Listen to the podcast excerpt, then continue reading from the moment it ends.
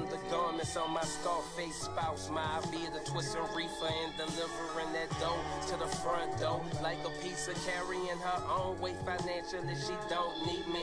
She just in love with a real nigga. Continuously weeded at my underclothes. All right, y'all, what is going on? This is your man El Jamal coming through with another edition of Never Out of Bounds. Of course, this is the place you can say what you want as long as you got them facts. Um, I would like to apologize. It's been a while since my last update. Um, I've been going through some things recently. Um, for one, I had a sinus infection uh, that kept me uh, relatively low key for a while. Then, um, my back pretty much uh, went out for a while at work, and that kept me on the sidelines a little bit as well. Just in a lot of pain. Didn't really want to do too much.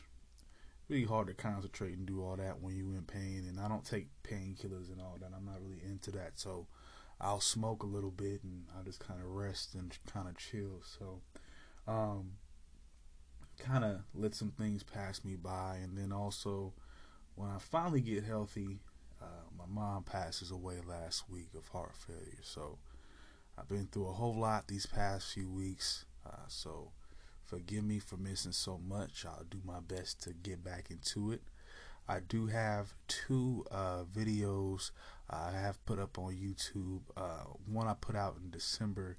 If you haven't come across that one yet, please do check it out. That is El Jamal's Art Gallery. I also got uh, my newest up- upload. I put that out sometime last week, and um, I'm going over all the drama surrounding, well, that was surrounding Antonio Brown and the Tampa Bay Buccaneers. I, I named that any given Sunday, things can go wrong. So uh, if you get a chance, take a look at that as well.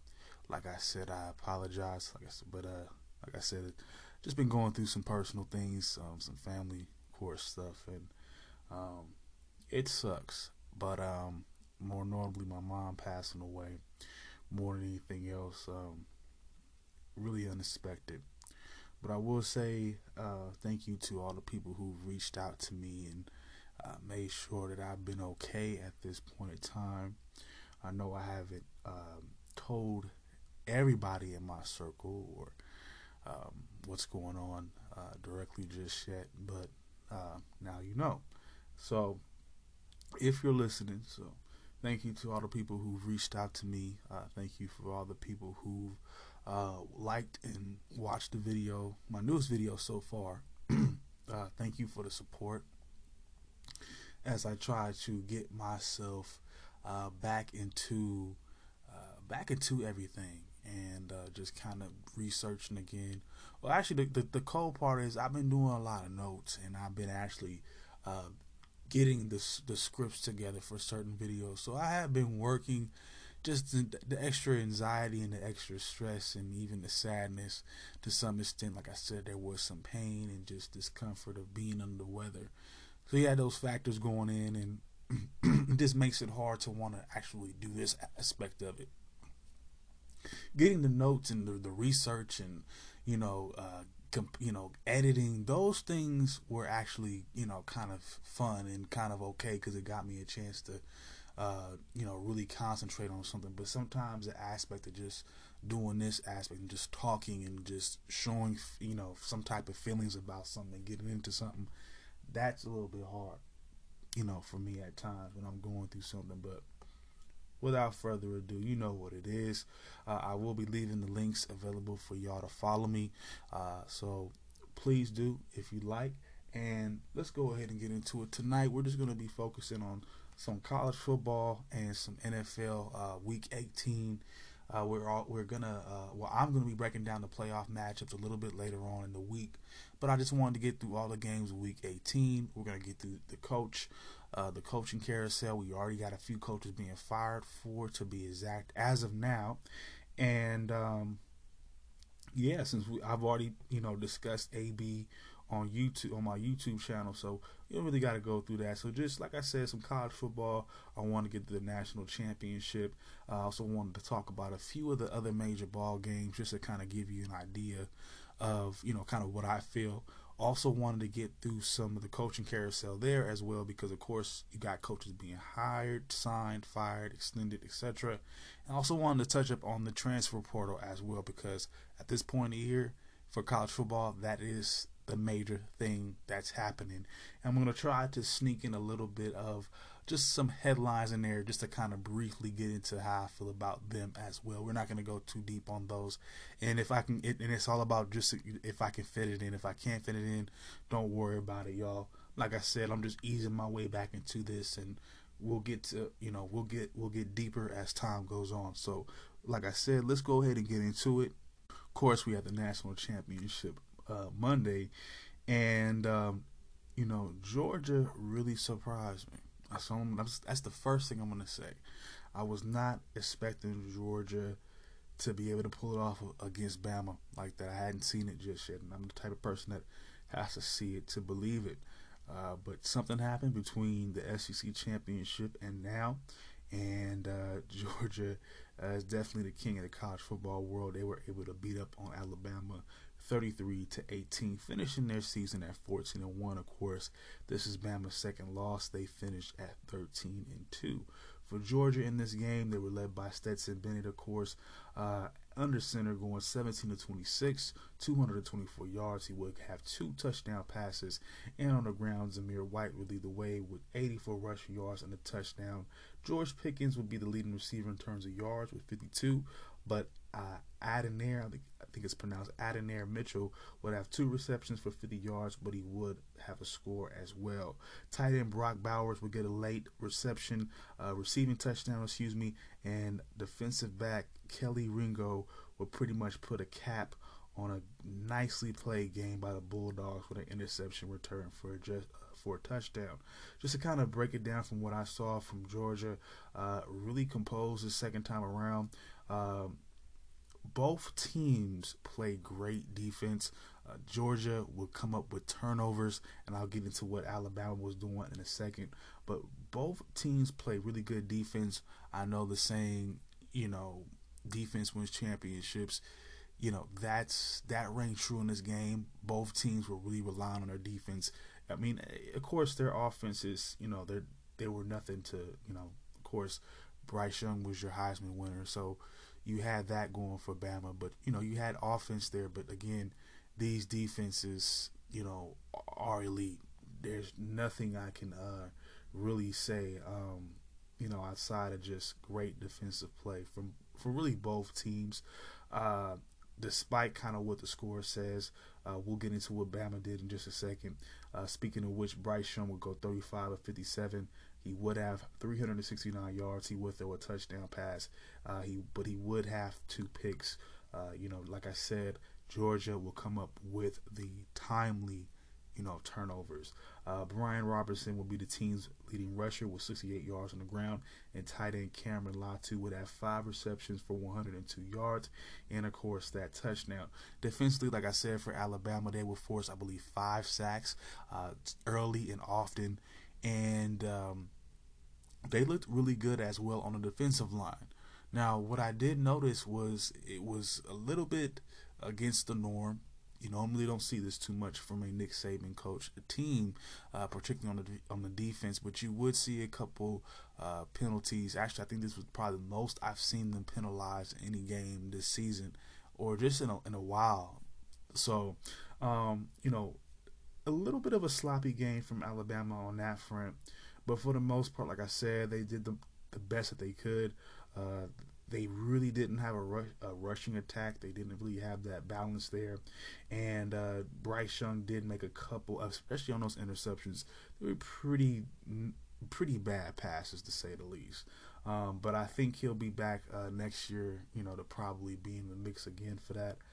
And um, as far as Georgia, like I said, offensively, they had a really good balance. Like I said, Stetson Bennett uh, was able to put the ball through the air.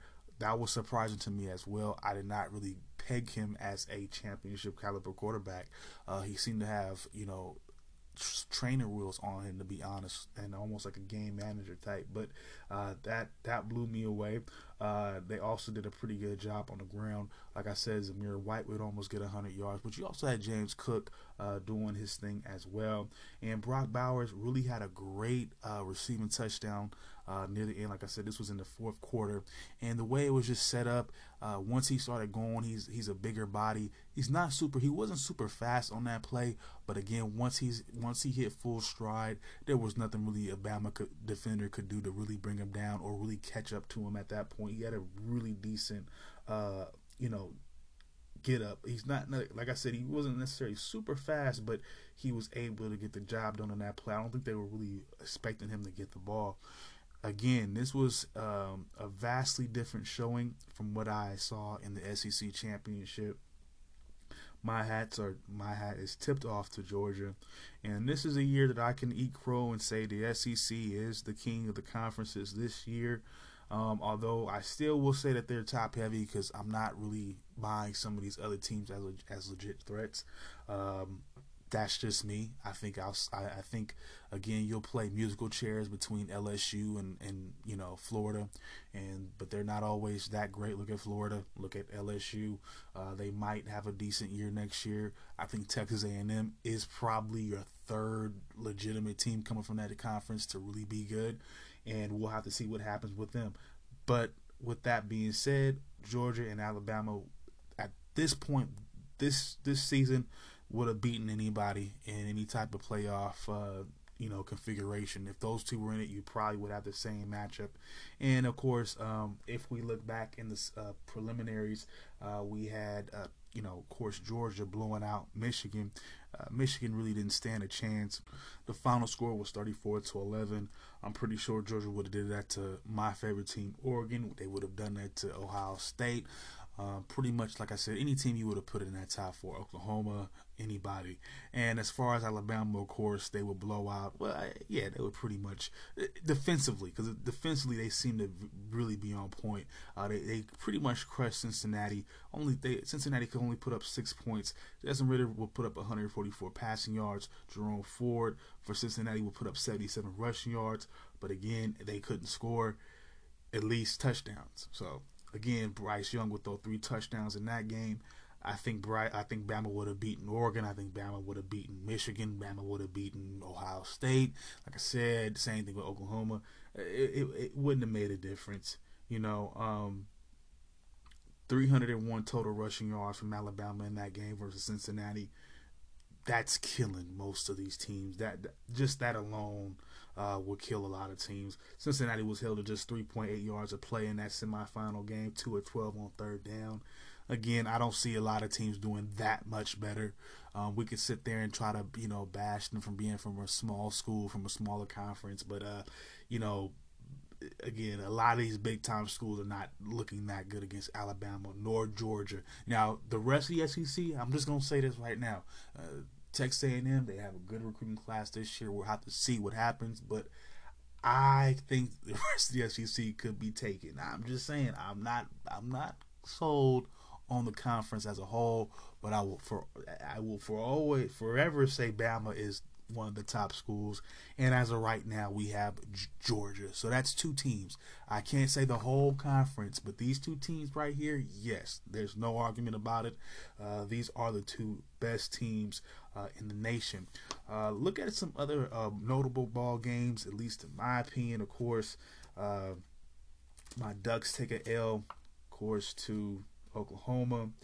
And uh, this was, of course, in the Alamo Bowl. 47 to 32 was the final score. Oklahoma finishes the season 11 and 2. The Ducks move to 10 and 4. In this one, the Ducks seem to move the ball a little bit. Of course, in the second half, uh, Anthony Brown would have to, will go 27 to 40. Decent game from him. 307 yards. Travis Dye, 153 yards and a touchdown. Uh, Tony Franklin and Kris Hutson will both get receiving touchdowns. Our leading receiver was Dont'e Thornton with four receptions and 90 yards and a touchdown.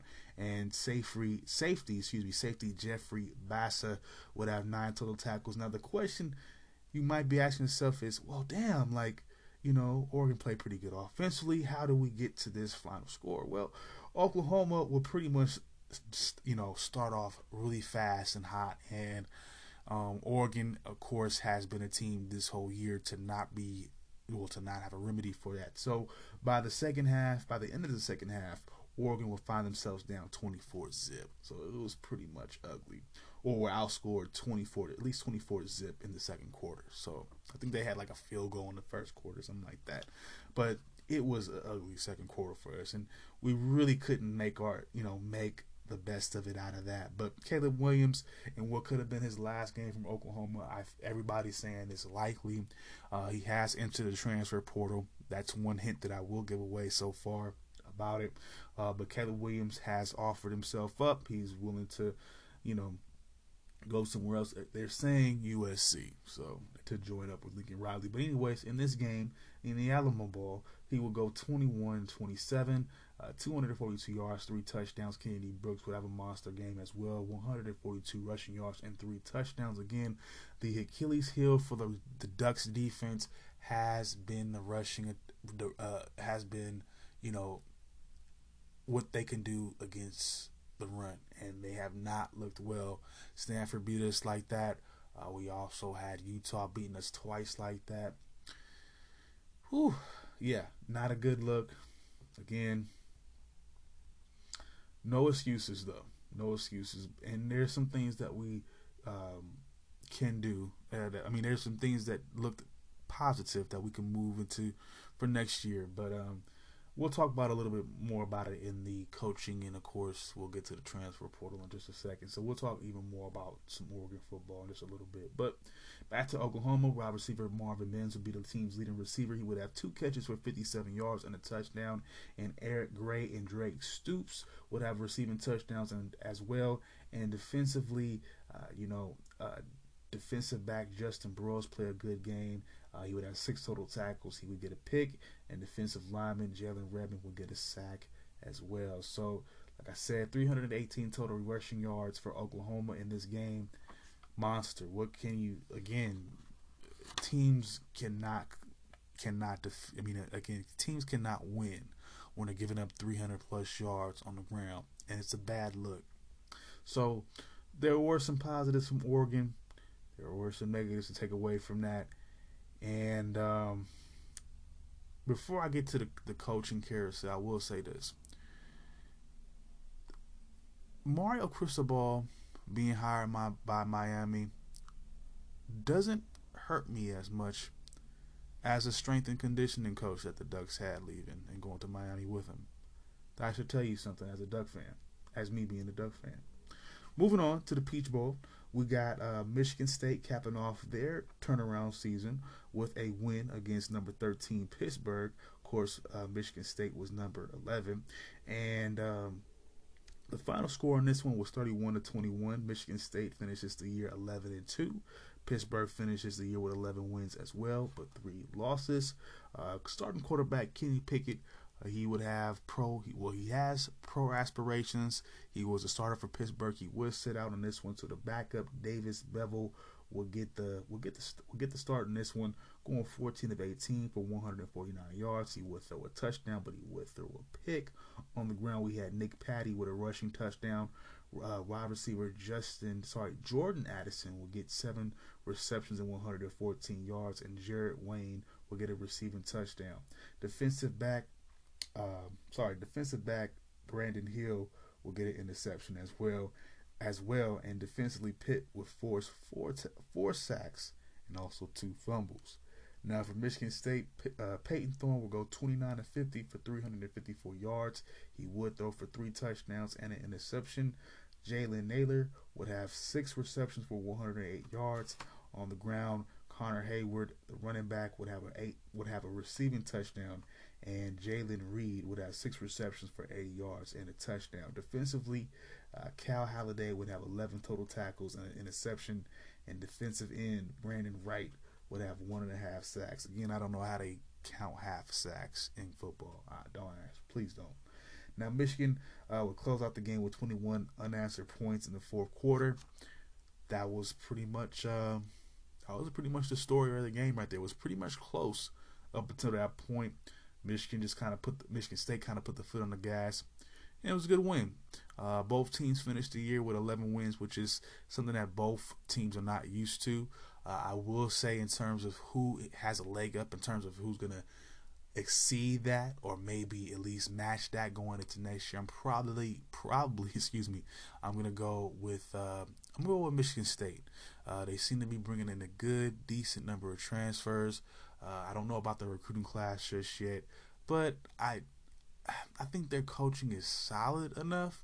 Um, again, I, I I'm kind of on the fence about both of these teams to be honest, because you know this is just the this is just uh, Mel Tucker's first year, so I'm interested to see what happens next year in the Big Ten.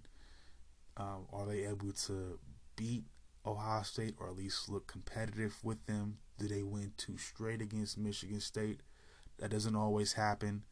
Those type of things are going to have to happen more often, you know, for for a lot of us, and I think you know not just me. I mean, not just me, but a lot of us, you know, people that are in, you know, kind of trying to figure this out. And when we make these rankings, I guess we're trying to see if these teams can, you know, are continuously winners. Like, you know, um, uh, Utah, for example, wins wins the Pac-12 next uh, this year, this season. Do they win it next season? You know, um, I know you have Oregon as a favorite to win the North, but now everybody's gonna want to go with USC. Now I don't, I'm not gonna buy into the USC hype train. You know how the media does, especially since Lincoln Riley is there. But and you know how I feel. And they're saying that Caleb William, Williams wants to go there as well. But you know, just that's just kind of how it goes. It's just like you know, Utah wins it this year pretty convincingly. They beat Oregon twice. They had a pretty good showing in the Rose Bowl. But despite all that, you know, USC is probably going to be the favorite to win that division, and maybe even to win the Pac-12, just on virtue of them just hiring Lincoln Riley. So that's just kind of what I don't like about college football. Sometimes it's a lot of politics and a lot of you know I like these guys and I'm going to give them the higher spot and kind of some of that sometimes. So, anyways, let's move on to the coaching carousel. Of course, one of the main things that happens right after any, you know, like we saw just on Monday in the NFL. But it's pretty much as soon as the season is over, you are seeing coaches come, you're seeing coaches go. And uh, you know what? Let's talk about it. And uh, we're going to start off with Oregon. And of course, like I said, they will lose their head coach, Mario Cristobal. He'll go ahead and sign with Miami. Like I said, I'm more, I'm more, you know, worried about, or I'm more saddened about our strength and strength and conditioning coach leaving. Just thought he was a really cool guy. I thought he fit the, the mold of what the team is trying to do. So I pretty much liked I liked his character and who he was. You look him up. I can't remember his name right now, but really interesting guy. He got one of those like ninth, early 1900s handlebar mustaches. But again, he's a really cool dude, and the uh, the campus, the players on the campus seem to like him a lot. So I thought that was a little bit of a, I thought that was even more of an L. Now they would bring in Dan Lanning, defensive coordinator from Georgia.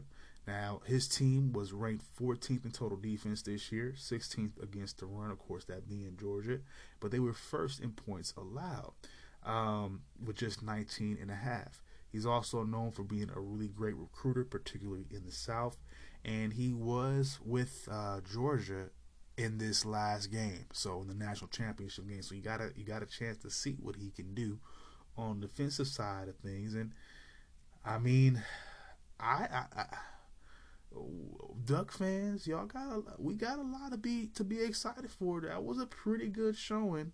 Um, really good defensive showing. Um, right, I mean, he kept Alabama right under uh, the season average at 18. Uh, forced a lot of forced a few sacks, forced a lot of turnover, forced a few uh, turnovers as well you know, really good. Um, Lincoln Riley thought he was going to run away from the SEC. Looks like the SEC wants to come with him because, of course, uh, Oregon will go on and bring in offensive coordinator. Uh, oh man, I can't remember his first name, uh, but he was from. Uh, he most recently was at. Uh, he most recently was was at Florida State, and uh, they brought him in because, of course, he fits in with our new transfer quarterback, Bo Nix. Apparently, uh, he was his offensive coordinator when he was his yeah Kenny Dillingham. There we go. He was the offensive coordinator down at Auburn with Bo Nix's first few years, and we'll get to kind of how I feel about Bo Nix in just a second. But as far as Dan Lanning is concerned, I think it was a smart pickup, and um, I'll talk more about it again, uh, at least in my uh, history of Oregon football video that I'm trying to put out soon on uh, soon. But I will I will say this: uh, Oregon has also done something that they, you know, that they've been doing the last uh, I would say the last few years, uh, just to kind of, just to kind of clear everything else. They have a whole. I mean, because again, they, this is a this is a program that's usually held on to coaches for a long period of time assistants for almost 20 plus years. So uh, this is the, the I mean the past few you know coaching, I guess you call them 10 years. They've really done a good job of clearing everything out. You know, really starting over and taking on a whole kind of different identity that uh, you know can fit that exact coach. So I respect it. I respect it. Now, of course, Oklahoma, they will lose uh, Lincoln Riley, who will go to USC, but they will bring in Brent Venables, defensive coordinator out of Clemson. Uh, this year, Clemson uh, didn't do that great in terms of yardage, uh, but because they would finish 43rd in total defense. Uh, they were 34th against the run, however, so pretty decent against the run. Uh, but they were second in points allowed a game at just 15. sorry, they were first in points allowed. Of course, I read that wrong. So Alabama, take that back. Alabama was second in points allowed. Clemson was first. Take that back. Excuse me. Um, this was his last season at Clemson, of course. Uh, this was all in his last season at Clemson, of course. Only giving up 15 points a game. Of course, the ACC is meh most years. They weren't that great this year, but again, um, for a, for a down year this is pretty much a down year for Clemson. They finished, they, they, yeah, they finished nine and four. They don't like that, but just to kind of have a have those type of defensive stats where you're second in points, sorry, when you're first in points allowed, that's a good thing. Um, I, I, definitely think um, I definitely think that uh, Oklahoma, well, yeah, Oklahoma got a, at least a good defensive mind. I don't know if he's a quarterback whisperer or can really develop a quarterback, which is why you see Caleb Williams leaving to the transfer portal. So that is what it you know it is what it is. Uh, he does have ties with Oklahoma. Uh, he would serve with Bob Stoops as his defensive coordinator from 1999 to 2011. And you know what? You know what, y'all? I keep reading these stats wrong, and I won't. I won't feel right if I keep saying it. It keeps feeling it like this. Sorry, Georgia is first. It was first this year in scoring defense. They only allowed 9.5. I take that back. So, and Clemson is second with 15. So again, my bad, y'all. I keep looking at this wrong, but uh, I won't sleep right if I let it go.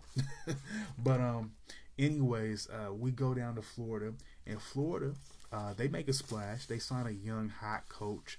Uh, they get Billy Napier uh, from Louisiana. He was 39 and uh, 39 and 12, excuse me, in four seasons there. Three straight 10 plus win seasons. Two times Sun Belt champion and two times Sun Belt Coach of the Year. Um, again, this is a step up in competition. We go into the SEC for Billy Napier, but as far as I know, far as what I've read about him and heard about him, the videos I've watched about him, he's a great coordinator. He's a solid offensive play caller. We will have to see, because again, Louisiana, we're not talking about LSU here, but we're just talking about Louisiana.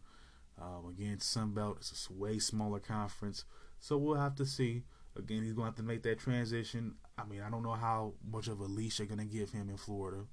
Um, you know, I, I think this is a year of just people. I mean, these teams just kind of, not I'm not gonna say hiring whoever, but not just going for you know the typical names. I think that's a good. This is a good year for that. So let's look at it. Let's before I let the coaching carousel go. I do want to look at some of the no, more notable extensions across the college football landscape. Just kind of give y'all, uh, give y'all a look at who's staying put. Uh, first up, we have Mark Stoops. Uh, he will uh, resign with Kentucky through 2027. Uh, he's been 58 and 53 so far since joining up in 2013. Uh, he's also three and two in their ball games last year. Or sorry, this season they would finish nine and three and five and three. All positive, all positives. Excuse me. Um, Kentucky has been known for a long time as a football school. Uh, sorry, as a basketball school. The football team has not really, you know, been there to kind of balance things out, I guess, to say the least. But they've been solid under Mark Stoops so far. They haven't cracked. They haven't cracked um, that that you know that ceiling and won an SEC title yet. I don't think it's necessarily in their cars to do so, at least under Stoops. Um, they might shock somebody. They might shock the world and win the SEC East at one time. I, you know, who knows? But they've been close to doing that. They might have actually done that, if I'm not mistaken. I have to think about that. So I can't remember, but I think that's that's probably their ceiling. Maybe a SEC East title. Maybe you you know get a decent ball game here and there, but you know they're winning he has a winning record with the team. That's what they're looking for.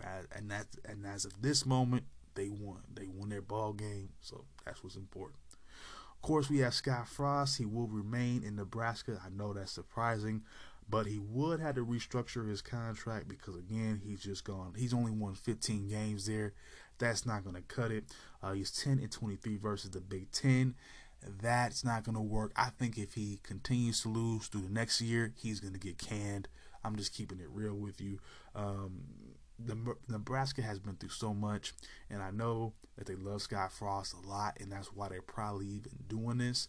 Um, but they're gonna have to turn things around drastically, and I it, I don't know how because it's difficult to recruit uh, people out of you know the high school guys. So maybe they might have to work through the transfer uh, transfer portal and really latch on the kids who might not be you know getting the reps at Michigan Michigan or Ohio State and look at those teams and you know maybe see what they can do you know in terms of that. But uh, maybe JUCO guys, something like that. But you know something has to give and something has to make this this program unique. I think um, just to kind of get people in the door and to get them to kind of get them back into some type of revel, uh, you know, relevance. You know, I don't know. You know, um, I don't know if they take the Oregon route and get all these different uniform combinations or any. I don't. I wouldn't know. But uh, with the NIL situation, name, image, likeness, and and players being able to pretty much kind of sign wherever they want to now, uh, based on you know kind of their preferences it might be even harder than ever uh, for Nebraska to, to kind of rec- recruit talent. But at the same time, maybe, you know, the landscape changes. You know, who knows? Uh, we also, oh, sorry, moving on though, we do have Jonathan Smith from Oregon State. He does re-sign with the Beavers until 2028. Uh, the the Beavers were you know, uh, slightly above the top 50 in terms of scoring with over 31 points per game. They finished at 45th. Uh, they were 36 in rushing, rushing in the nation, not too bad, with over 212 yards per game. Uh, they were 7 and 6 overall, and they had their first bowl appearance since 2013. So they, you know, they are headed in the right direction. Again, uh, Oregon State is just one of those programs where you can't just, again, out. They're gonna have to just win, you know, 10 games, you know, a season for the next three or four years for me to kind of say, look, this team is, you know, going to just turn around and be this great program or you know, something like that. Not to take away from what Smith has done right now, but with all that's going on in the Pac 12 right now, you know, I still see, you know, I, there's always a chance that they can always knock us off. Um, but it's very rare that they come through with a conference title. So again, unless they're knocking us off and it's a really easy year, I mean, and what I mean by us is, of course, you know, Oregon, of course, their main rival. They're knocking them off and they're winning the Pac-12 North, North, uh, you know, consistently. Maybe they have a shot, but well, that has to be seen. Um, again, I, I know that the Ducks, I mean, sorry, the Beavers are kind of going into, you know, this is a great year for us for our standards, seven wins um, you know, we made a ball game, great. We were, you know, top 30, top 40 in rushing. We also are, you know, if you look at them now, they're trying to make changes on their stadium, so they're kind of feeling themselves. We'll have to wait and see what goes on. They're almost like a, they're almost like Michigan State and Mel Tucker. Like you signed this guy to this longer, you know, this this extension. You gave him this amount of money, but again, we'll have to wait and see kind of how that all develops. And finally, we have uh, James Franklin from uh, Penn State. He was signed a 10-year extension with them, 75 million guaranteed. He's been 67 and 32 over there for the, the past eight. Sorry, the past eight seasons. So, at the end of this extension, he will have been there for almost 20 years. Damn. Uh, but he was a Big Ten champion in 2016. You know, I 2016 is, is four years ago. I don't think I'm offering 75 guaranteed for somebody that won won a championship for me four years ago, conference championship for that matter, four years ago. Times has changed. The landscape of that conference has changed. Who knows what happens the next season? Ten years is a long time to have somebody on the payroll. Um, and just with the fluctuations of, of what can happen. Now, he does have a winning record, of course, 67 to 32, of course. Uh, way, you know, significantly more wins. But, um, you know, the past few seasons, he hasn't looked, that, that team hasn't looked like they are really going to challenge for that Big Ten title, to be honest. Uh, it's been pretty much Ohio State, Ohio State without really question. Um, you know, again, you had this year with Michigan kind of pulling things off and um, getting that upset and uh, making it to the college football playoff. But can it happen again? You know, it's it's hard. You know, I mean, so I you've already got Michigan in the mix again, just because by virtue of what they've been able to do this year, it's gonna be hard for for uh, Penn State to do a whole lot. You know, for a while. Um, again, unless uh, Harbaugh decides he goes to the pros, which again is another rumor. Go back to the pros. Um, He's been linked to the Raiders and a couple other teams. Who knows what happens between now and the start of you know the football season? But with Michigan back in the mix, in the mix again, you got to look at Michigan State for what they've done this year. They could have a another good season. You have to look at them as well. So, and of course, again, Ohio State is going to be around. I think Iowa is a quarterback away from being I think a, a, potential conference, at least a dark horse, they're a quarterback away. If you if, if you look at what they did defensively, outside of a couple games, I believe uh, they didn't really have a great game versus Michigan. Uh, but again, they have a solid enough defense. They have a really good, uh, you know, defense that creates turnovers. They have a solid running attack. They just don't have a, a good quarterback, but they're kind of in the mix as well. So, uh, you know, man, 10 years to have all these teams kind of in the mix and be kind of challenging, you know, I, uh, I don't know. 10 years is a long time for me. I, that's, oh man, I, I think I could go personally for an extension.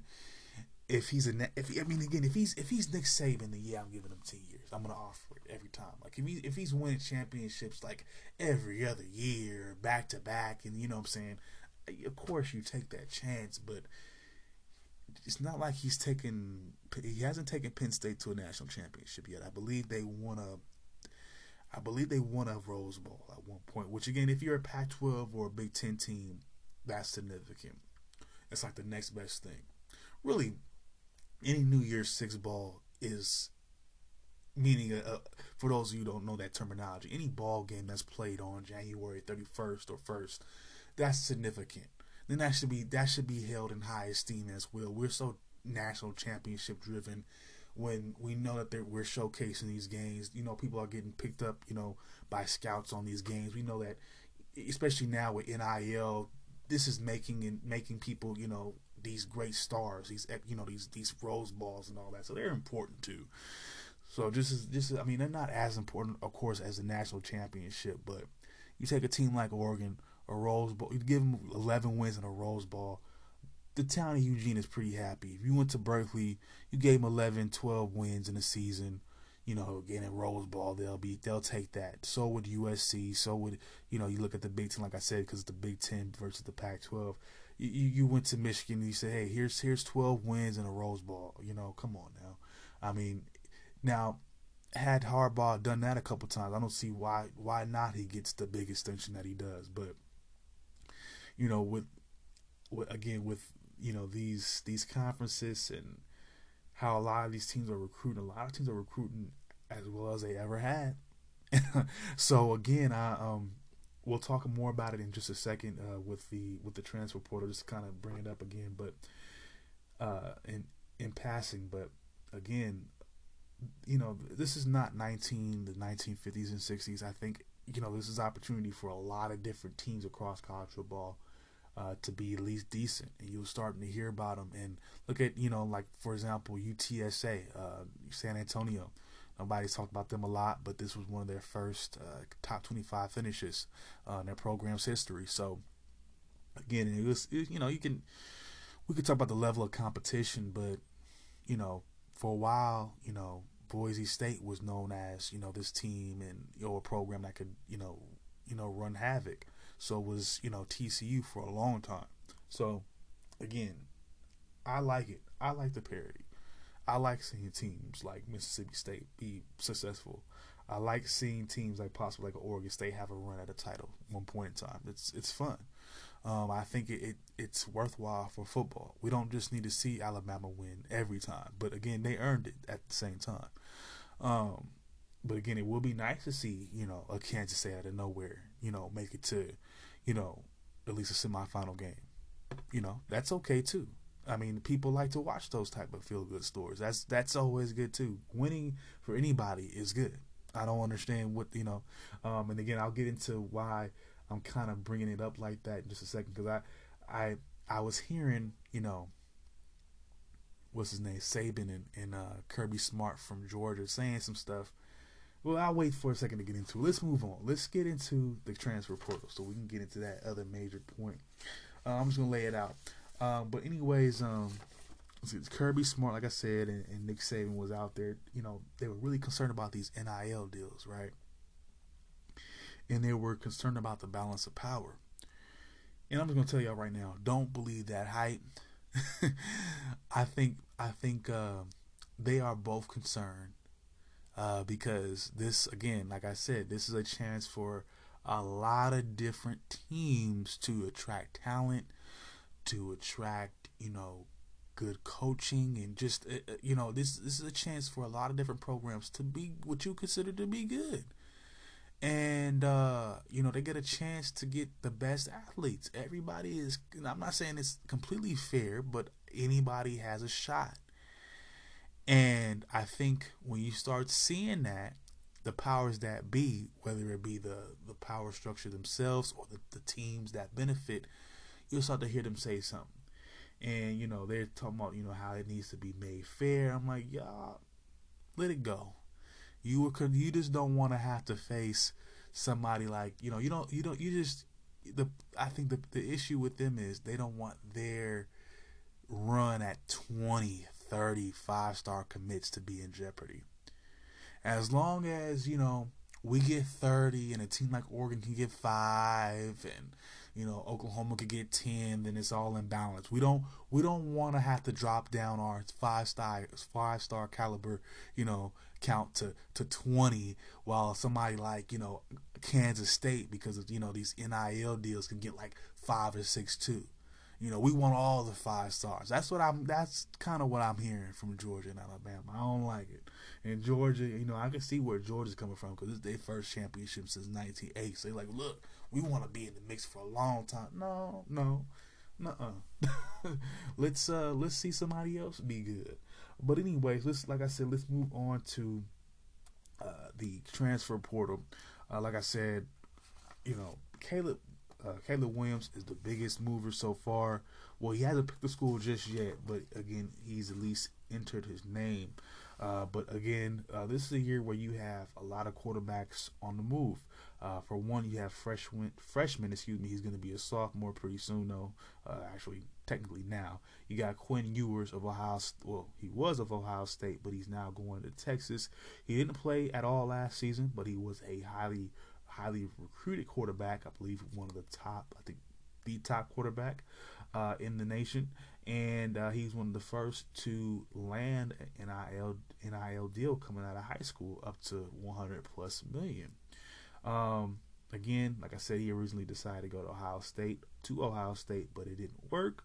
So, you know, in terms of his starting, uh, you know, his ability to start, because I believe you got C.J. Stroud, who's just gonna just hold on to that spot for a while, and so he's decided to go back home and go suit up for the Longhorns.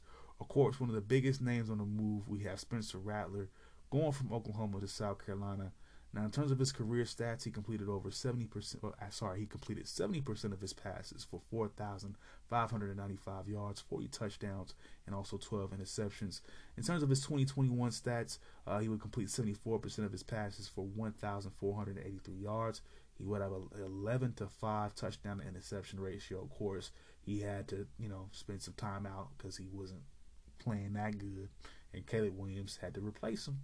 Uh, but he's a first team All Big 12, and he was a Big 12 championship MVP. Uh, he is stepping up into that that SEC ring. I don't know if he's ready for it, but he had to go. That's just what it is. Bo Nix, of course, is going to Auburn. Sorry, going from Auburn to Oregon. Um, in terms of his career stats, he sits at 59% completion percentage with 7,251 yards, 39 to 16 touchdown and any interception ratio with 859 rushing yards and 18 touchdowns. Last season, he would throw for 2,294 yards. Uh, 61% of his passes were complete, and he would have uh, 11 touchdowns to just three interceptions. Uh, now, like I said, he does reunite with his off former offensive coordinator Kenny D- Dillingham. So the hope, or the hope by bringing him in and Dillingham in, is that they'll somehow have something, you know, working out. However, I like Ty Thompson. I think Oregon, we are recruiting as well as we've ever had. I think we should trust it. Um, what's the point of being? What's the point of recruiting this good if you're just gonna just start these freaking pretty much these transfers all the time, particularly at quarterback? We're wasting five star talent, and I don't want to. I don't want to get it to a point where where there's you know, you have top talent not willing to, particularly at that position, kind of hesitant about going to the school if they're just going to have a, you know, a transfer start over them every year, every anyway. I don't think that's, you know, that's necessary. I think we should trust the process. We've been, like I said, we've been recruiting as well as we ever had. Um, if Lanning is as good a, as a recruiter as they say he is, we'll be just as good as we were with Cristobal, and, or if not better. So I, I don't see why uh, we, you know, we continue. That this part I have not liked about liked about the Ducks. I like the fact of clear clearinghouse in terms of the staff. Every time we hire somebody new and kind of getting a new identity to match that coach. But one thing I don't like is how we like to get in these transfer quarterbacks. I, Vernon Adams didn't work. Anthony Brown didn't work. Herbert worked. Mariota worked. We recruited him. Dennis Dixon, for what it's worth, yes, uh, we didn't have the ultimate success we want with him, but he worked. Joey Harrington worked. He won a Fiesta Bowl. He was a Heisman candidate. He worked for the Ducks. I don't see why we don't trust our recruiting and we're recruiting as one of the top teams in the nation. I don't get it. I don't get it. But anyways, moving on, we have Kedon Slovis. He's going from Southern California to Pittsburgh. Uh, so far in three seasons as a starter, he's had 58 touchdowns with 24 interceptions and had a 68% total completion percentage. Pretty decent quarterback. Um, again, USC is losing. Uh, is actually, I think they just lost Dak Jackson Dart as well. But I think the key here is they really believe with Lincoln Riley, they're going to be bringing in Caleb Williams. So that's what you got there. Up next, we have uh, Dillon Gabriel. He would initially, well, he is coming from UCF, and he initially would want to go. Well, he initially decided to go to UCLA, but he decided to switch things up and go to Oklahoma. Again, leading me to believe that Caleb Williams is probably going out of there. Uh, he was 18 and 8 as a starter at UCF, 60% completion percentage, 8,041 yards, 70 touchdowns, 70 touchdowns, 14 interceptions, a 156 rating, and he did suffer from a uh, clavicle injury at one point earlier in the season, uh, but he was a second team All ACC, so a second team All American, sorry, American Athletic Conference member. So really decent, uh, really good quarterback. some significant, you know, experience. So if Caleb Williams decides to go, which is looks looking like it's gonna be, uh, you know, coming true soon, you know, it looks like they have a solid quarterback there in Oklahoma. Some other notable moves: we have Eli Ricks, defensive back. He'll be going to LSU. Sorry, he's he will be going from sorry from LSU to Alabama. Freshman All American last season, uh, but he um, sorry he did miss some time uh, with some with a soldier shoulder injury. Ooh, excuse me. Uh, he was also the year before. Uh, he was a freshman All American. Uh, yes, a freshman All American. Uh, number 14th, number 14 overall recruit. Uh, number two DB in the nation in the 2020 recruiting class. So again, really solid player here. He'll be going to a defensive powerhouse, of course, in Alabama. We got Mycah Pittman, wide receiver, leaving Oregon, going to Florida State. Uh, he had very limited play time this year. I don't know why. Uh, you know, Anthony Brown could have probably used all the offensive weapons on the outside he could have gotten.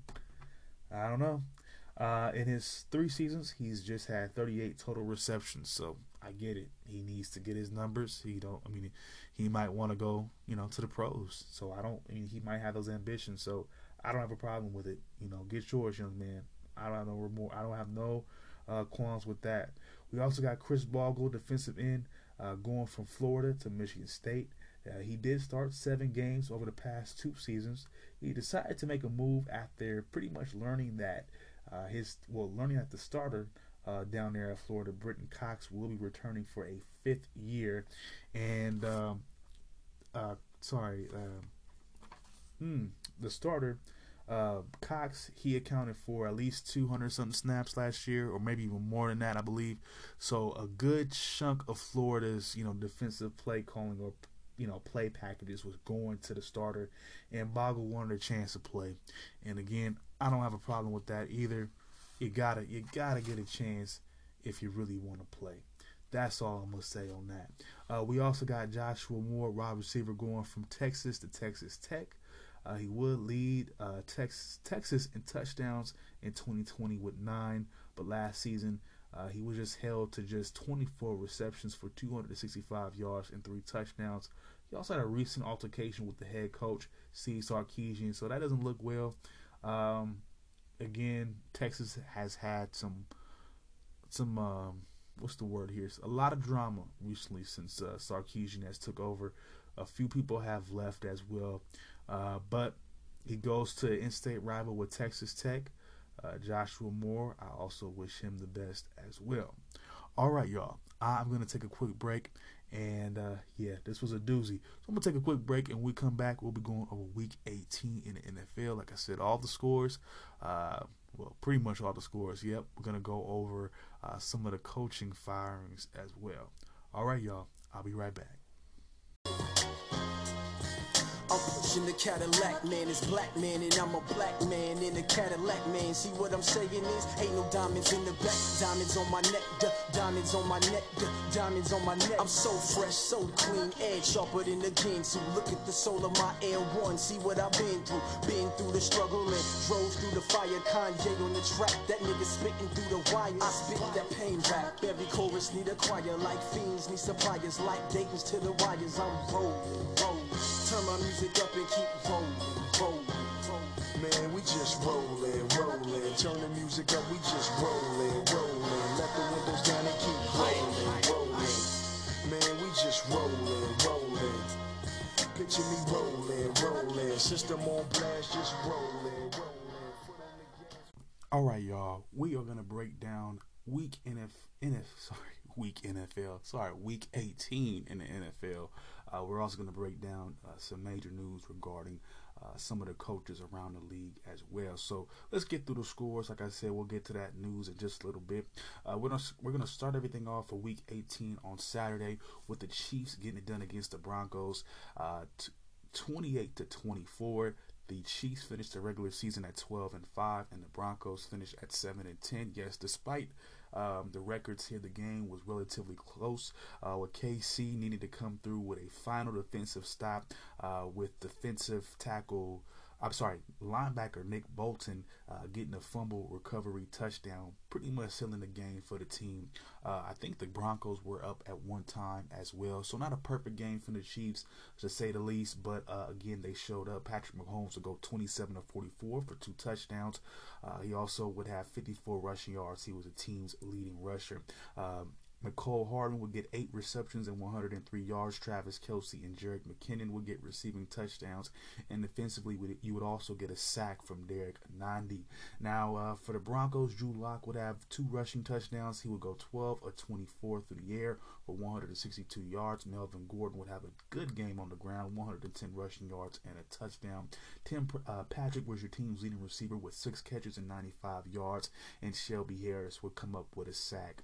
Um, Kansas City, I believe this is their 13th straight win over Denver.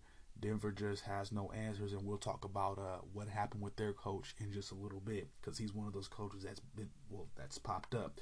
Uh, we have the uh, the Cowboys getting it done against the Eagles on Saturday as well, blowing them out 51 to 26. In this game, the Eagles rested their starters.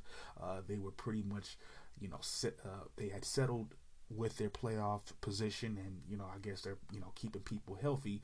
Uh, but uh, for the Cowboys, they finish the year at least the regular season twelve and five. The Eagles finished nine and eight. Uh, the Eagles, like I said, they had zero answers for the Cowboys defense. I'm guessing more so because you had some backups in there. They will give up 20 points in the second quarter and then 21 points in the final quarter. Uh, Dallas was a force on defense as well, getting to the quarterback three times, and uh, they will hold Philadelphia to just 4.3, I think, no, four and a half yards per play. So uh, very difficult sledding for them. Uh, for the for the Eagles, uh, of course, Gardner Minshew will get the start. Uh, 19 to 33 for him, 186 yards, two touchdowns, an interception. Kenneth Gainwell was your was your Eagles uh, leading rusher with 78 yards and also a touchdown. Quez Watkins will be your team's leading receiver, five catches from him, 84 yards and a touchdown. And tight end Tyree, uh, sorry, defensive end Tyree Jackson, I think will come up with a sack as well. Uh, we also got actually a receiving touchdown. Let me take that back. He's a tight end. Let me take that back. And defensive back Josiah Scott. Sorry, kind of close to each other. I didn't write I didn't write this uh, too great last night. Uh, but anyways, Josiah uh, Josiah Scott in the secondary for the Eagles will come up with a sack. Uh, for the Cowboys, Dak will go 21 to 27 for 245 yards, sorry, 295 yards and five touchdowns. Jaquan Hardy and Edo Smith will both get rushing touchdowns. We got Cedric Wilson as the team's leading receiver with five catches, 119 yards and two touchdowns. Dalton Schultz will come up with two touchdown uh, catches as well, and running back Corey Clement will get a receiving touchdown. Uh, Leighton Vander Esch would lead a, like I said, a great uh, Dallas effort uh, on Saturday with six total tackles and a sack. And we also got Demarcus Lawrence and Tarell Basham both coming up with sacks as well. Moving on to Sunday, we got the Washington football team closing out the season on a positive note despite finishing the year 7 and 10. Uh, they got the win against the Giants. 22 to 7 the giants finished the year at 4 and 13 in this one of course uh, taylor heinicke will get the start for the washington football team completing just 8 of his passes 9 of 18 120 yards. Antonio gibson would have a good game on the ground though 146 rushing yards and a touchdown. Terry mclaurin will be your team's leading receiver with four receptions and 93 yards. We got 11 total tackles from cole holcomb and safety bobby uh, think that's Bobby McCain. Yeah, Bobby McCain will get two interceptions. For the Giants, Jake Fromm will get the start for uh, Chase Daniel. Why am I saying Chase Daniel? Oh my God. That's how you know. That's how you know that the Giants are that just nondescript for me. Oh my God. I can't even remember the guy's name. I don't care about the New York quarterback right now just that weak. Like I said, Jake Fromm will get the start, 15 and 31, 103 yards. Uh, we also had two picks from him, 53 yards on the ground. Again, he was a team leading rusher. Uh, Darius Slayton would have a receiving touchdown, and linebacker Lorenzo Carter will get nine total tackles and a sack. I, I, I don't know why New York's quarterback is slipping my, my, my mind right now. Wow. I mean, I guess when you just don't make any good plays – you don't stick out to me. Well, that's just the way it is. Moving on, we got the Bengals. Uh, they finished their year off with a loss as well, uh, but they are still going to the playoffs as a wild card. Uh, they beat, or they sorry, they lose to the Browns 16 to 21. The Browns finished the year eight and nine. of course, the Bengals are 10 and seven. Like I said, going to the playoff as as a wild card. For the Bengals, they will sit some of their starters as well. Brandon Allen will get the start at quarterback, going 15 to 29 for 136 yards. He also would throw a touchdown pass. Running back Chris Evans would have a receiving touchdown. Defensive end uh, Matt, sorry, Wyatt Ray will get a sack, and Mike Hilton, the defensive, a defensive back, will get an interception. Uh, for the Browns, Case Case Keenum will go 17 of 24 for 176 yards. He would throw two touchdown passes, but he would throw a pick. D'Ernest Johnson, I keep confusing him from Duke Johnson. I can't do that. It's D'Ernest Johnson. I don't know uh, why I why the fact that Duke Johnson is now with Miami has slipped my mind, just like the fact that I don't know the Giants quarterback name right now. I'm sorry. Oh, Daniel Jones. There we go. That's what it is. Oh wow. Yep. maybe maybe he'll go to a Pro Bowl and I'll remember his name next season. I don't know. Uh, D'Ernest Johnson would have a pretty good game for the Browns, 125 yards on the ground and a touchdown. Jarvis Landry would have six receptions for 75 yards and a touchdown. And running back Demetric uh, Felton would have a receiving touchdown. Jadeveon Clowney will come up with two sacks. You don't hear his name a lot, but he is apparently still around. So uh, all around decent game for the Browns. Uh, you know, not much to say though, because again they miss out on the playoffs. Baker Mayfield is out, so um, you know this was supposed to be a, a, pretty decent year for them, particularly since they went to the AFC Championship, if I'm not mistaken, last year, right? Um, you know, disappointing, but again, that's just kind of what happens. You know, teams have these ups and these downs. So, again, once once a team starts winning consistently for them, I'm gonna probably rate them a little bit higher in my mind. But um, you know, having an AFC Championship appearance last year and going eight and nine this year with a new coach and everything, you know, I think they they, they got the same coach, but still, just um, you know, you got to keep up the momentum I mean, again, that was a, this has been a disappointment for the Browns. Uh, moving on, we have another AFC North matchup. The Steelers hold on in overtime uh, to beat the Ravens 16 to 13. Uh, ben Roethlisberger is going to be around at least one more week. Uh, you know, they finished the year nine, seven, and one. Of course, qualifying for a wild card. It was done by the skin of their tinny chin chin, but they did it. The Ravens course, with the loss, finished the year eight and nine, missing out on the playoffs again. Uh, for the Steelers, Big Ben will go 30 or 44 for 244 yards. He would throw a touchdown, but he would throw a pick. Again, that's kind of been his uh, pattern. Uh, he'll have an okay game throw a couple touchdowns or maybe one touchdown, and he's gonna throw a pick as well. Chase Claypool end up being the recipient of that touchdown pass. Uh, Cameron Hay- Heyward on the defensive end will get a sack, and uh, Terrell Edmunds will get an interception for the Steelers as well. T.J. Watt, of course, J.J. Watt's little brother, will make NFL history by uh, tying the single season sack record at 22 and a half. Again, that is tied with Michael Strahan of the New York Giants, legendary pass rusher, but I kind of think he broke the record, in my opinion. I think they were kind of throwing him some shade with that, but unfortunately, they uh, counted that. They counted it as a attack his first quote unquote sack as a tackle for loss. So again, he just ends up tying the record. Uh, but moving on to the Ravens, uh, Tyler Hunt- Huntley will get the start, going 16 to 31, throwing two picks. Not a really great game from him. Latavius Murray would have 150 yards on the ground and a touchdown. And defensive back Kevon Seymour would come up with a sack for the Ravens. Uh, again, not a really good showing for the Ravens, and looks like the Steelers want to hold on at least for another week just for Big Ben. Uh, moving on, we have a NFC North matchup between the Packers and the Lions. The Lions, uh, I mean, I don't know how they get it. But they do get the upset here, winning 37 to 7. Uh, they finished the year three and thirteen. Of course, they had that one tie to the Steelers, and the Packers finished the year still with a good record at thirteen and four. They have a pretty high seed going into the playoffs, and of course, Aaron Rodgers is an MVP uh, candidate, uh, looking like everybody's favorite right now, except for one person in the media. I mean, I, I could care less either way. I'm more interested in what he does in the playoffs. I mean. Um, as far as I'm, as far as I've seen his teams fall apart in the playoffs. So I mean, again, he's a good regular season quarterback. Uh, but again, he doesn't he doesn't necessarily impress me in every playoff run. That's just me. Uh, however, in Week 18, he would go 14 to 18 for 138 yards. He would throw a couple touchdown passes. Excuse me. Patrick Taylor would be the Packers' leading rusher. He would have 53 yards on the ground. He would also get a touchdown.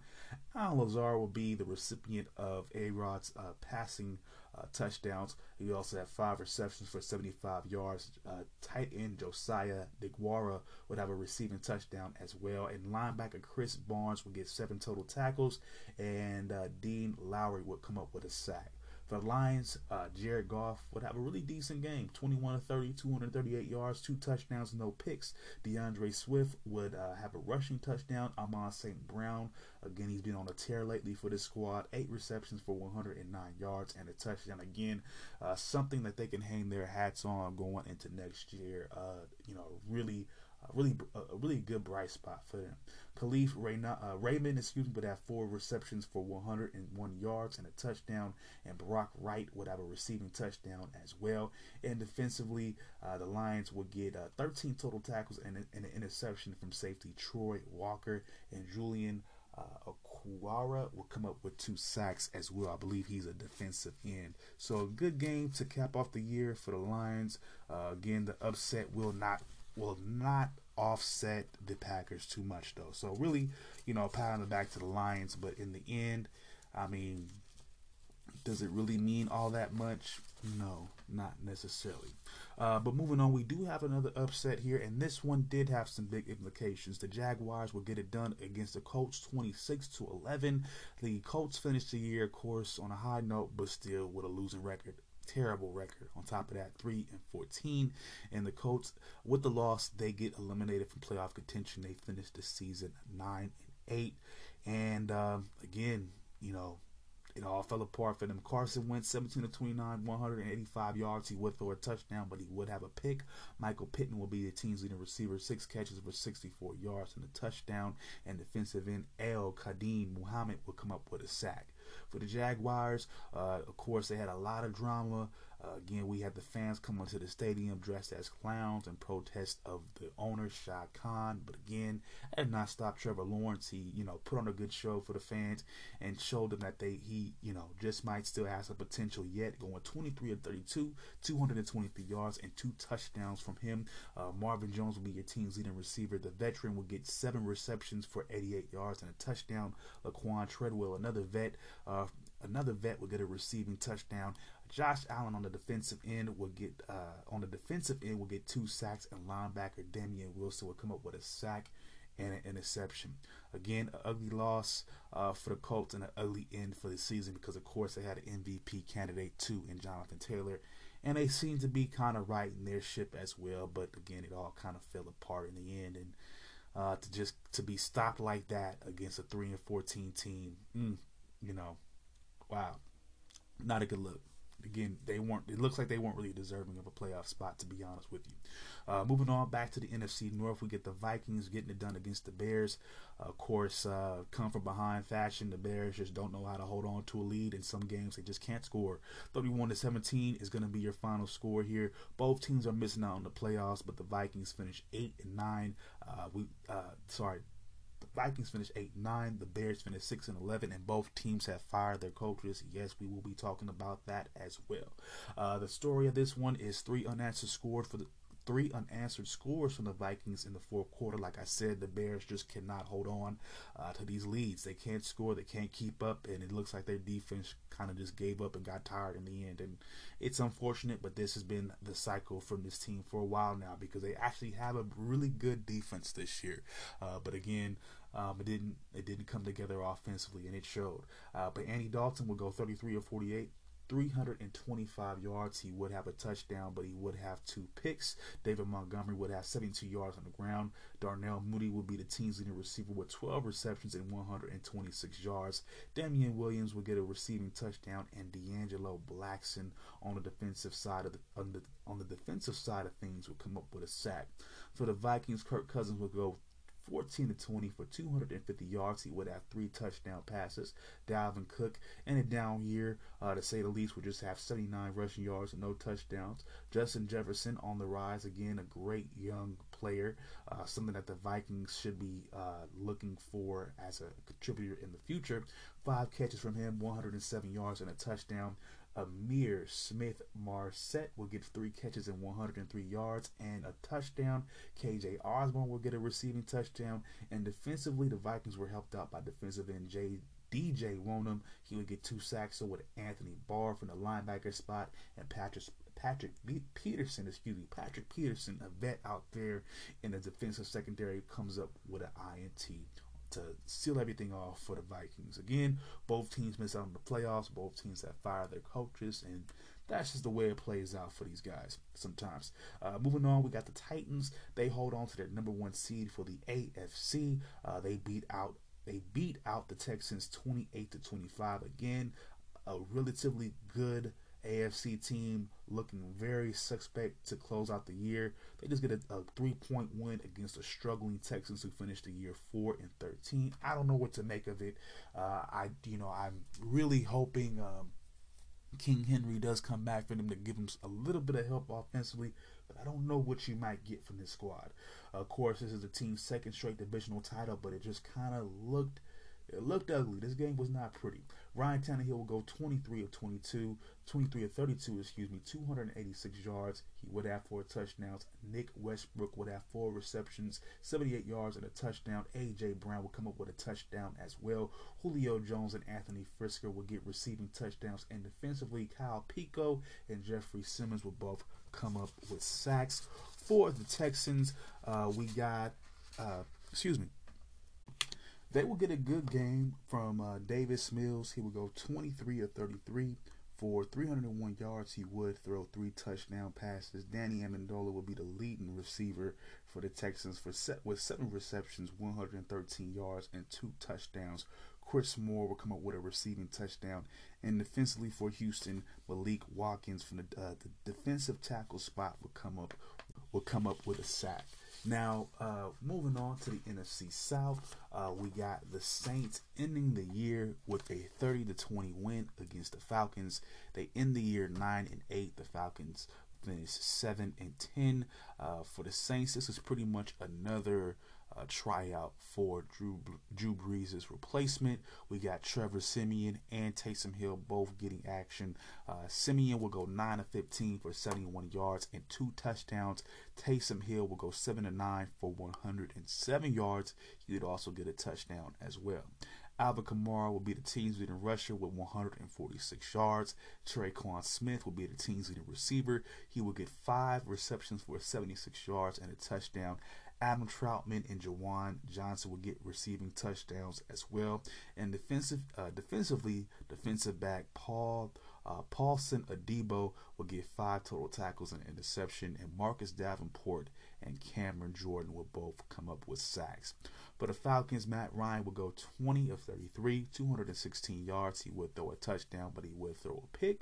Uh, Quadri, sorry, uh, Quad uh, yeah, Qadree Ollison uh, will get a rushing touchdown. Wide receiver Russell Gage will get nine receptions for 126 yards and a touchdown. And linebacker Foyesade Oluokun will get 13 total tackles. Uh, moving on, we got an NFC uh, NFC West matchup.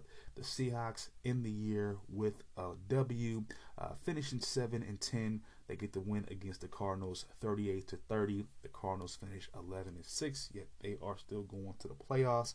Um, the key to this game here was the Seahawks forcing five sacks.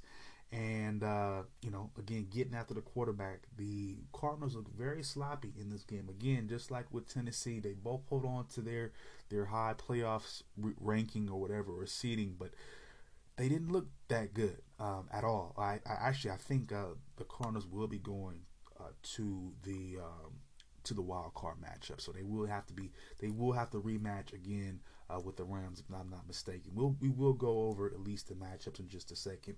Uh, Kyler Murray uh, will end up going 28 of 39 for 240 yards. James Conner would have uh, Oh, he would throw a, uh, Murray would throw a touchdown pass as well. James Conner would go 52 yards on the ground. Uh, he would have a touchdown. He would have six receptions for 41 yards and a touchdown as well. And defensively, Jalen Thompson would come up with an INT. Now for the Seahawks, Russell Wilson would go 15 to 26 for 238 yards. He would have a touchdown, but he would throw a pick as well. Uh, but he would also help out with a rushing touchdown. Rashaad Penny, uh, he was on a tear to close out the year, 190 rushing yards in last week's game, and he also would have a touchdown. Tyler Lockett will be the team's leading receiver with five catches, 98 yards, two touchdowns. Freddie Swain will get a receiving touchdown, and defensively linebacker Jordyn Brooks would have 20 total tackles, and Carlos Dunlap will get a sack. Uh, to help out as well. Uh, moving on, we got the Bills closing out AFC East play with a win against the Jets, 27 to 10. They finished the season 11 and 6. The Jets uh, nondescript 4 and 13. Uh, for the Jets, Zach Wilson again looking very incompetent, looking like he's going to probably be a bust. 7 to 20, 87 yards. He does end up with a touchdown pass. I don't know how. Keelan Cole would have three receptions for 54 yards and a touchdown. And defensively, C.J. Mosley from the from the linebacker spot will get 13 total tackles. For the uh, for the Bills, Josh Allen will get will go 24-45 for 239 yards. He would have two touchdown passes. Devin Singletary will be your team's leading rusher. Would have 88 yards. He would have a touchdown on the ground and he would have a receiving touchdown as well. Stefon Diggs will be your team's leading receiver with nine catches, 81 yards, and a touchdown. Mario Addison will come up with two sacks as well as safety Jordan Poyer. Uh, moving on, we have the Buccaneers. Uh, they get it done against the Panthers, 41 to 17. The Buccaneers, of course, I believe they have a first round bye. Uh, they finished the year 13 and 4. The Panthers again struggled this year. They finished at 5 and 12. Uh, for the Panthers, Sam Darnold will go 29 of 42 for 219 yards. He will throw two touchdown passes, but he will throw a pick. Uh, DJ Moore will be a team's leading receiver with seven, sorry, with seven receptions and 87 yards. Roby and sorry, Robby Anderson would have seven catches for 50 yards and a touchdown, and Chuba Hubbard will get a receiving touchdown uh, to help out on top of that. And safety Myles Hartsfield uh, will get 12 total tackles and a sack for the Panthers. For the Bucks, Tom Brady will go 29 of 33 for 326 yards. He would throw he would throw three touchdown passes. Scotty Miller, everybody gives him a hard time, but he would get a touchdown in this game. Ke'Shawn uh, Ke'Shawn Vaughn will get a rushing touchdown. Actually, Scotty Miller will have a rushing touchdown in this game. Uh, like I said, Ke'Shawn Vaughn will get a rushing touchdown as well. Gronk will show up with seven receptions and 137 yards. Of course, he got his bonus. I guess because he stayed and he played. And Mike Evans will get six receptions for 81 yards, sorry, 89 yards and two touchdowns. Le'Veon Bell will catch a touchdown pass as well. And defensively, Antoine Winfield Jr. will come up with a sack, and Anthony Nelson will get a sack as well. Uh, moving on back to the AFC East, we get the Patriots. They end the year uh, with the L against the Dolphins, 24 to 33. The Dolphins finished the year nine and eight, and the Patriots finished 10 and 7. For the Patriots, Mac Jones would go 20 of 30 for 261 yards. He would have a touchdown. Brandon Bolden and Damien Harris would both have rushing touchdowns. Sorry, receiving. Sorry, sorry. Let me take that back. Brandon Bol- uh, Brandon Bolden and Damien Harris would have rushing touchdowns, but Brandon Bolden Bolden will get a receiving touchdown. Hunter Henry will be the team's leading receiver with five catches and 86 yards, and defensively Kyle Van Noy will come up with a sack for the Patriots. For the Dolphins, uh, they were led by Tua Tagovailoa, of Aloha, of course, 15 to 20, 15 to 22 for 109 yards and a touchdown. Duke Johnson will have 117 yards on the ground and a touchdown, and Jaylen Waddle uh, will get a receiving touchdown. Christian Wilkins uh, and Andrew Van Ginkel will both get sacks, and Xavier Howard will get a touchdown. Uh, a touchdown for six. So he ended up, you know, again uh, picking picking uh sorry picking Mac Jones off to seal the fate of uh, the Patriots. At least for that game, they're still going to the playoffs. Again, uh, the Dolphins would force three turnovers and actually score 16 points from them. Uh, now, the, for the Patriots, not only did they give up a lot of turnovers, they also gave up a lot of penalty yards. Uh, they had eight total t- uh, penalties. Not necessarily a good game from that standpoint, standpoint from the Patriots as well. So they look a little bit rocky going to the playoffs too. Uh, moving on, we have the 49ers getting an upset win over the Rams 27 to 24 in overtime. The Niners finished the year 10 and 7, and yes, they will be going to the playoffs. The Rams finished the year 12 and 5 and still uh, end up winning the NFC West. Uh, for the Niners, Jimmy G will go 23 of 52 for 316 yards. He would have a touchdown, but he would throw two picks. He is dealing with an injury, so it is what it is. Deebo Samuel would have a passing, t- sorry, excuse me, a passing touchdown, a rushing touchdown, and he would have four receptions for 95 yards. He was a team's second leading receiver, uh, all around beast uh, in last week's game. Eli Mitchell would have 85 rushing yards. Brandon Aiyuk would be the team's leading receiver with six catches and 107 yards. Jauan, uh, Jauan Jennings would have six catches for 94 yards and two touchdowns. And defensively, Emmanuel Moseley would get six catches for sorry six total six total tackles and an interception, and Arik Armstead would come up with two and a half sacks. For the Rams, Matt Stafford will go 200 and for, sorry, sorry. Uh, Stafford would go 21 to 32 for 238 yards. He would have three touchdowns and two interceptions. Of course, Cooper Kupp was the main beneficiary of all this with seven receptions and also 118 yards and a touchdown. Tyler Higbee will get six receptions and 55 yards and a touchdown. And safety Taylor Rapp will get eight eight total tackles and an interception, and Jalen Ramsey will come up with an interception as well. Now the Rams uh, would come up would come out to a fast start, uh, and we're leaving we're leading, excuse me, 17 to three at halftime, but they were outscored 24 to seven in the second half, including overtime. Uh, they only had 64 total rushing yards, and it just they looked out of sorts in the second half at least. And defensively, the Niners will force five sacks. That was their key to getting this one done, and that'll probably be their key to getting wins in the playoffs. And finally, uh, we're gonna wrap everything up with of course, the game of the week, overtime thriller in Vegas. I told y'all it was gonna be it was gonna be showdowns in the desert, shootouts in the desert, and the Raiders. Um, they proved me right. They get it done, 35 32, like I said, in overtime. They finished the year 10 and 7, qualifying for the playoffs. The Chargers finished the year 9 and 8. I feel good eliminated them for playoff from playoff contention. I would not have been satisfied with a tie, and I was very mad to find out that Bisaccia was even thinking about going for a tie. You don't go for ties, you go for the win. If you end up getting a tie, then fine, that's just the way it is. But you don't ever just go for the tie. That's how you end up losing. You gotta go for the win. You don't play not to lose. You play to win. But anyways, uh, Let's talk about the Chargers. Great game from Justin Herbert, 34 of 64, 383 yards, three touchdowns. But he would throw a pick, but just uh, near that, near the end of the game in that fourth quarter, just a really phenomenal showing. Uh, just making clutch plays when they needed to be made, and I take nothing from him. He ended he did not end up getting this one, but again, who knows what happens next year? The sky's the limit for this guy. I feel on the ground, of course, Austin Ekeler would do his thing. 66 rushing yards. He would have a touchdown on the ground and also a receiving touchdown. I believe he has 20 total touchdowns on the year.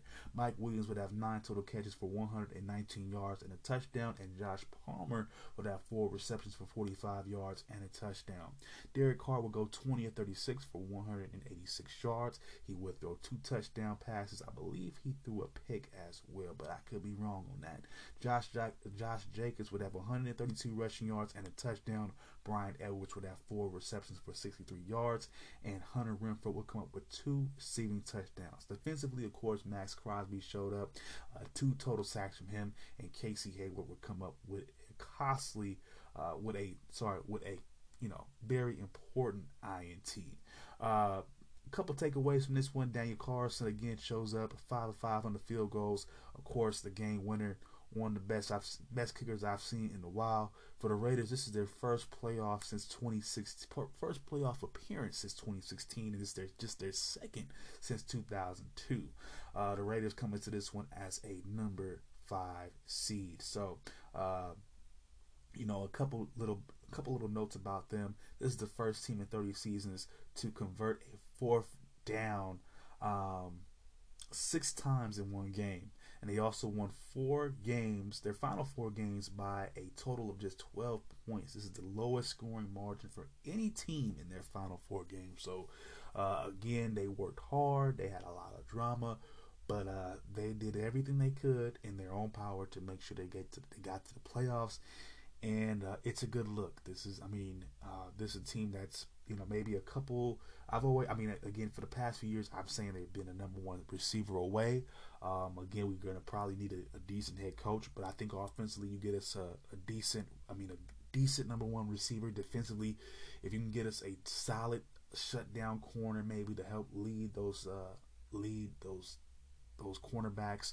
Uh, we have a really good defensive line. We have a solid linebacker core. So we can get a solid, uh, you know, defender in the secondary. You know, I, I think that'll be great. Uh, again, like a great number one receiver, and we'll see what happens with a decent coach as well. Uh, but speaking of coaches, uh, like I said, we have a lot of drama come Monday. A bunch of coaches get got fired. Uh, at least four of them uh, at this point. So we're gonna talk talk a little bit about it. Uh, first off, starting off with um, Vic Fangio of the Denver Broncos. Again, he was fired. Uh, he was the first coach to be fired. I believe he was fired Sunday. He last played Saturday. So again, that's what you get after a four-game losing streak to cap off a seven and ten season. Like I said, Vic Fangio and also the offensive coordinator Pat Shurmur were both fired by the Broncos. Over the three seasons he was there, Fangio would finish with a record of 19 and 30. With Fangio, a former defensive coordinator, Denver would actually hold solid on defense uh, all season pretty much, uh, finishing 10th in yards allowed and third in points allowed. Offense was the biggest Achilles heel for the team, uh, where they averages 19.7 points per game, good enough for 22nd in the league. They're also 19th in total yards, so middle of the road, and also 19th, 19th in passing uh, passing yards, and they pretty much struggled uh, with whoever they had at quarterback. You know, just you know whether it was Teddy Bridgewater. Of course, we saw Drew Lock uh, get some get some you know some burn this season they just didn't seem to look that good at all offensively. Uh, but moving on, uh, we have the Dolphins making a move as well. They decided to let go of Brian Flores. This one caught me by surprise. After three seasons, he was let go. His overall record was 24 and 45, despite having two back-to-back winning seasons. Uh, I guess this was not good enough for this franchise. Uh, he was also undefeated against the Patriots, which I really don't understand why they would let him go. Um, Again, they will miss out on the playoffs this year for the fifth straight year. Again, I know the Dolphins are looking at that, but again, I think he's turning the corner with that team. They were changing the mindset of the team, and I think it was just a matter of time. Uh, they would start off the year with a seven-game losing streak after winning their their season opener, but they would end the year with a seven-game winning streak. So it's obvious that he can get this team ready to play. It's just he needed some time. Uh, this team was 25th in total offense, however, 30th in rushing. Uh, Tua Tagovailoa was not that bad this year. He did improve, but I'm a little bit iffy on him as a franchise QB to say the least. Uh, they were 20th in points per game. Sorry, sorry, 22nd in uh, points per game with just 20. Uh, they were also 16th in scoring defense, so middle of the road there, uh, giving up almost 22 points there. Uh, we they were 15th in total defense and also 13th against the rush. So a very uh, average defense, however, uh, and I think that's another reason why they probably let him go. Uh, he was supposed to be, you know, a great defensive mind. I guess they're expecting him to kind of have this team at least top ten, whether or not, you know, kind of how they finished. They were expecting the, te- the team defensively to be a little bit better, and also I think they were expecting a little bit of uh, an improvement for Tagovailoa, and I think in there, you know, a little bit concerned about that because again, he, I mean, it looks like unless they get, um, you know, Deshaun Watson, which it's probably not going to happen now because he was really interested in playing with Flores. So it might not happen with Deshaun Watson. It looks like Tua might just be their guy for the future. So hopefully, whoever their next coach is, uh, Brian Flores wasn't good enough. I'm hoping they're looking for somebody who you know works with works with that quarterback. Um, again, I'm a little bit surprised as to why they would let him go. Uh, they've had some decent success with him so far it's just one of those moves. Um, I'm not saying I. I mean, again, I kind of don't agree with it, but I mean, for their for their sake, uh, they're gonna have to get somebody at least at this point that knows how to work with quarterbacks. Because to me, it looks like they're gonna be, uh, as far as the owner is saying, that they're gonna be riding with Tua as their quarterback. So uh, definitely a head coach that works well with quarterbacks is a, is a must for these guys. Uh, moving on, uh, we have some uh, firings for Monday. We start off with Mike Zimmer from the Minnesota Vikings. He will go seven and nine this year. We did talk about that last loss uh, to was it the no that well the, they ended up winning, excuse me, uh, against the, the Bears. But again, overall, just a, a pitiful year from this team. Uh, outside of the two, uh, sorry, he's coming outside. He's coming, sorry, he's coming off of two back-to-back losing seasons. That being Zimmer. Uh, he's also known for being abrasive to his coaches and some of his players as well. Uh, notably ca- clashing with members of his uh, offensive staff, so not a good look. So it seems to be a little bit toxic there, and they're not winning not a good combination. Uh, but they're 12th in total yards offensively, t- uh, 10th in passing. So Kirk Cousins has been, you know, evolving to some extent. They are 14th in scoring, uh, 25 points per game for them. Uh, but they they did have problems with defense. And again, Mike Zimmer is a defensive coach, and it looks like they just did not show up this year. Uh, they were 24th in points allowed with 25. Uh, they were 30th in total defense, 29th versus the pass, and 26th versus the run. Again, if you're making your bones as being a defensive mind minded coach, and your defenses look like this, they're near the bottom of the league and you know you got drama following you anyways, then yeah, it makes sense that you're gonna get fired.